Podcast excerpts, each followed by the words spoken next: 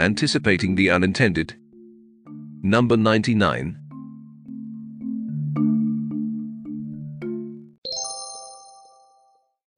The West German band Scorpions released their anthemic number Wind of Change sometime in early 1991. It is hard to find a better popular culture artifact that captures the mood in Europe during those times. The Berlin Wall had come down, democratic revolutions were sweeping across the countries of Eastern Europe, and it was clear the liberal democratic order running their economies on the Washington Consensus had won the Cold War. The lyrics had both that triumph and a hope for future contained within it.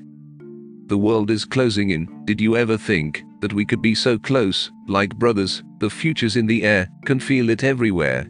Blowing with the wind of change, the wind of change blows straight into the face of time like a storm wind that will ring the freedom bell for peace of mind.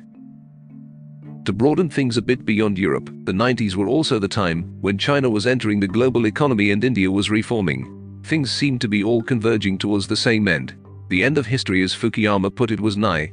Liberal democracy was the ultimate political system. Nothing could best it. We just needed to wait for every nation state to realize this truth.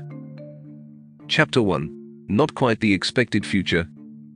Exactly 30 years later, the obvious question is staring at our face. There's the rise of populist, xenophobic and authoritarian leaders all across Eastern and Central Europe over the last decade. Russia is a kleptocratic oligarchy that bullies its neighbors who don't toe its line. On various counts, India has regressed on liberal values and has slowed considerably on reforms. And China, contrary to expectations, didn't become more liberal or democratic as it integrated itself with the world. Instead, it now mocks the liberal Western order for its weakness, while exporting its brand of a liberal governance as it continues its inevitable rise to the top. Leave these aside for a moment. What's worse, even the Western democracies that were flag bearers of liberalism are caught in the pincer-like grip of populist political urges on both the right and the left. So, what happened? How did the spirit of liberalism, that pervaded the world in the 90s dissipate so easily?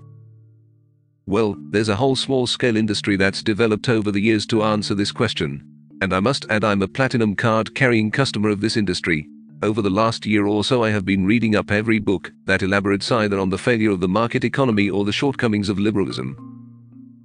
Chapter 2 The Light That Failed A recent entrant to this list is the magnificent work, The Light That Failed, Why the West is Losing the Fight for Democracy by Ivan Krastev and Stephen Holmes. Links available on screen. Krastev, a Bulgarian by birth, serves at the Institute for Human Science in Vienna, while Holmes teaches at NYU School of Law. They bring a wide East-West perspective to their arguments on why liberalism failed.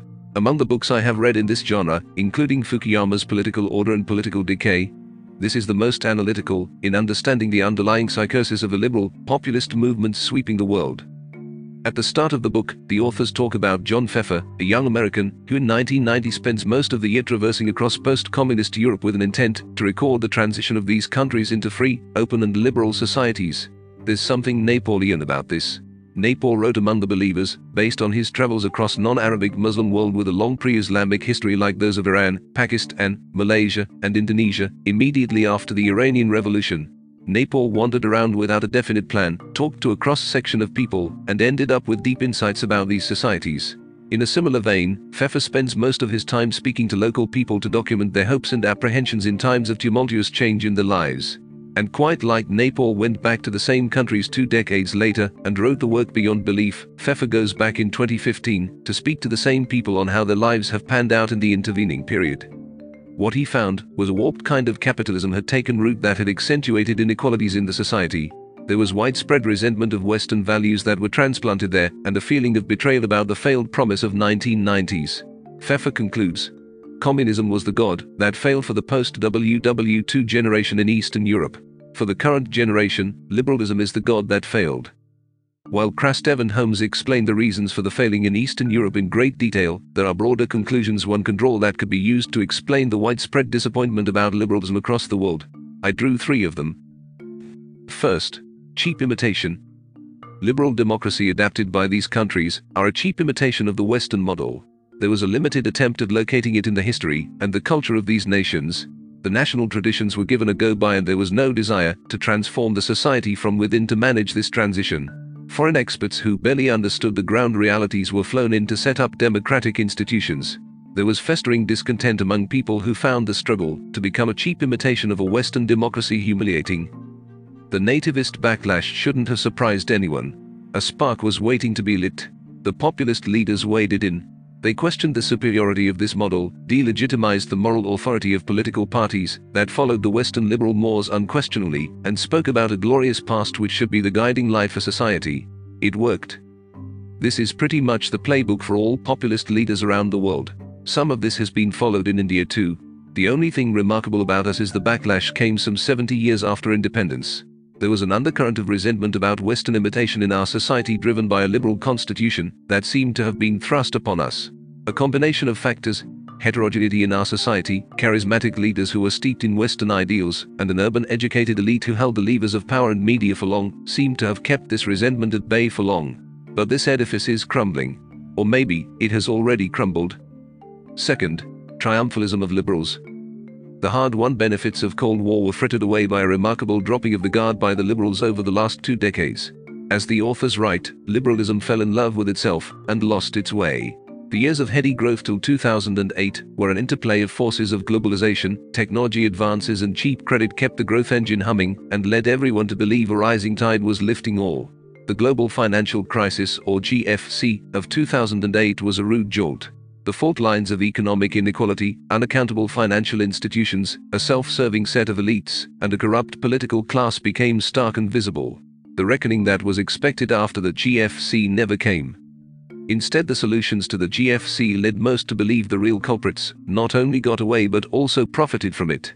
The belief that losses are socialized while the gains are cornered by a few strengthened, GFC still casts a long shadow on the polity across the world we have reached a stage where both the extreme right and left rile against liberalism to work up their base following the GFC.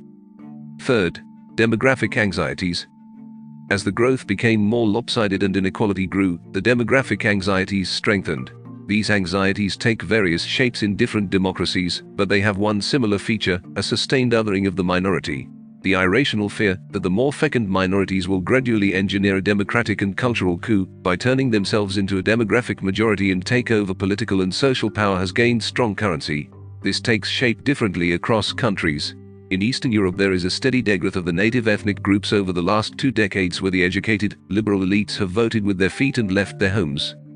In US and UK, income inequality, social fallout of globalization and an aging population has fed the paranoia about minorities. The story in India, of late, is well known to be repeated here. The common outcome of all of this is a lurch towards ethno-nationalism with a nation-first doctrine. It is a far cry from the boundaryless global village that liberals thought they had achieved some time back. In the list of books I have read over the past 18 months, The Light That Failed scores over others in its rigorous analytical dissection of the reason for failure of liberalism, it is short on rhetoric and unusual for the genre. It believes a diversity of ideologies is good while simultaneously holding out hope that liberalism will learn its lessons, that it will not again strive for homogeneity and ideological dominance around the world. The authors end the book with a tip to Rudyard Kipling's first book The Light That Failed, from where the title is drawn. That novel had two different endings, one happy and one sad the authors hope that a chastised liberalism having recovered from its unrealistic and self-defeating aspirations to global hegemony remains the political idea most at home in the 21st century. It is our choice to celebrate rather than moan. That's their expectation of a happy closure. Homework. Reading and listening recommendations on public policy matters. Links available on screen. 1. Krastev and Holmes discuss the book at CEU, Vienna.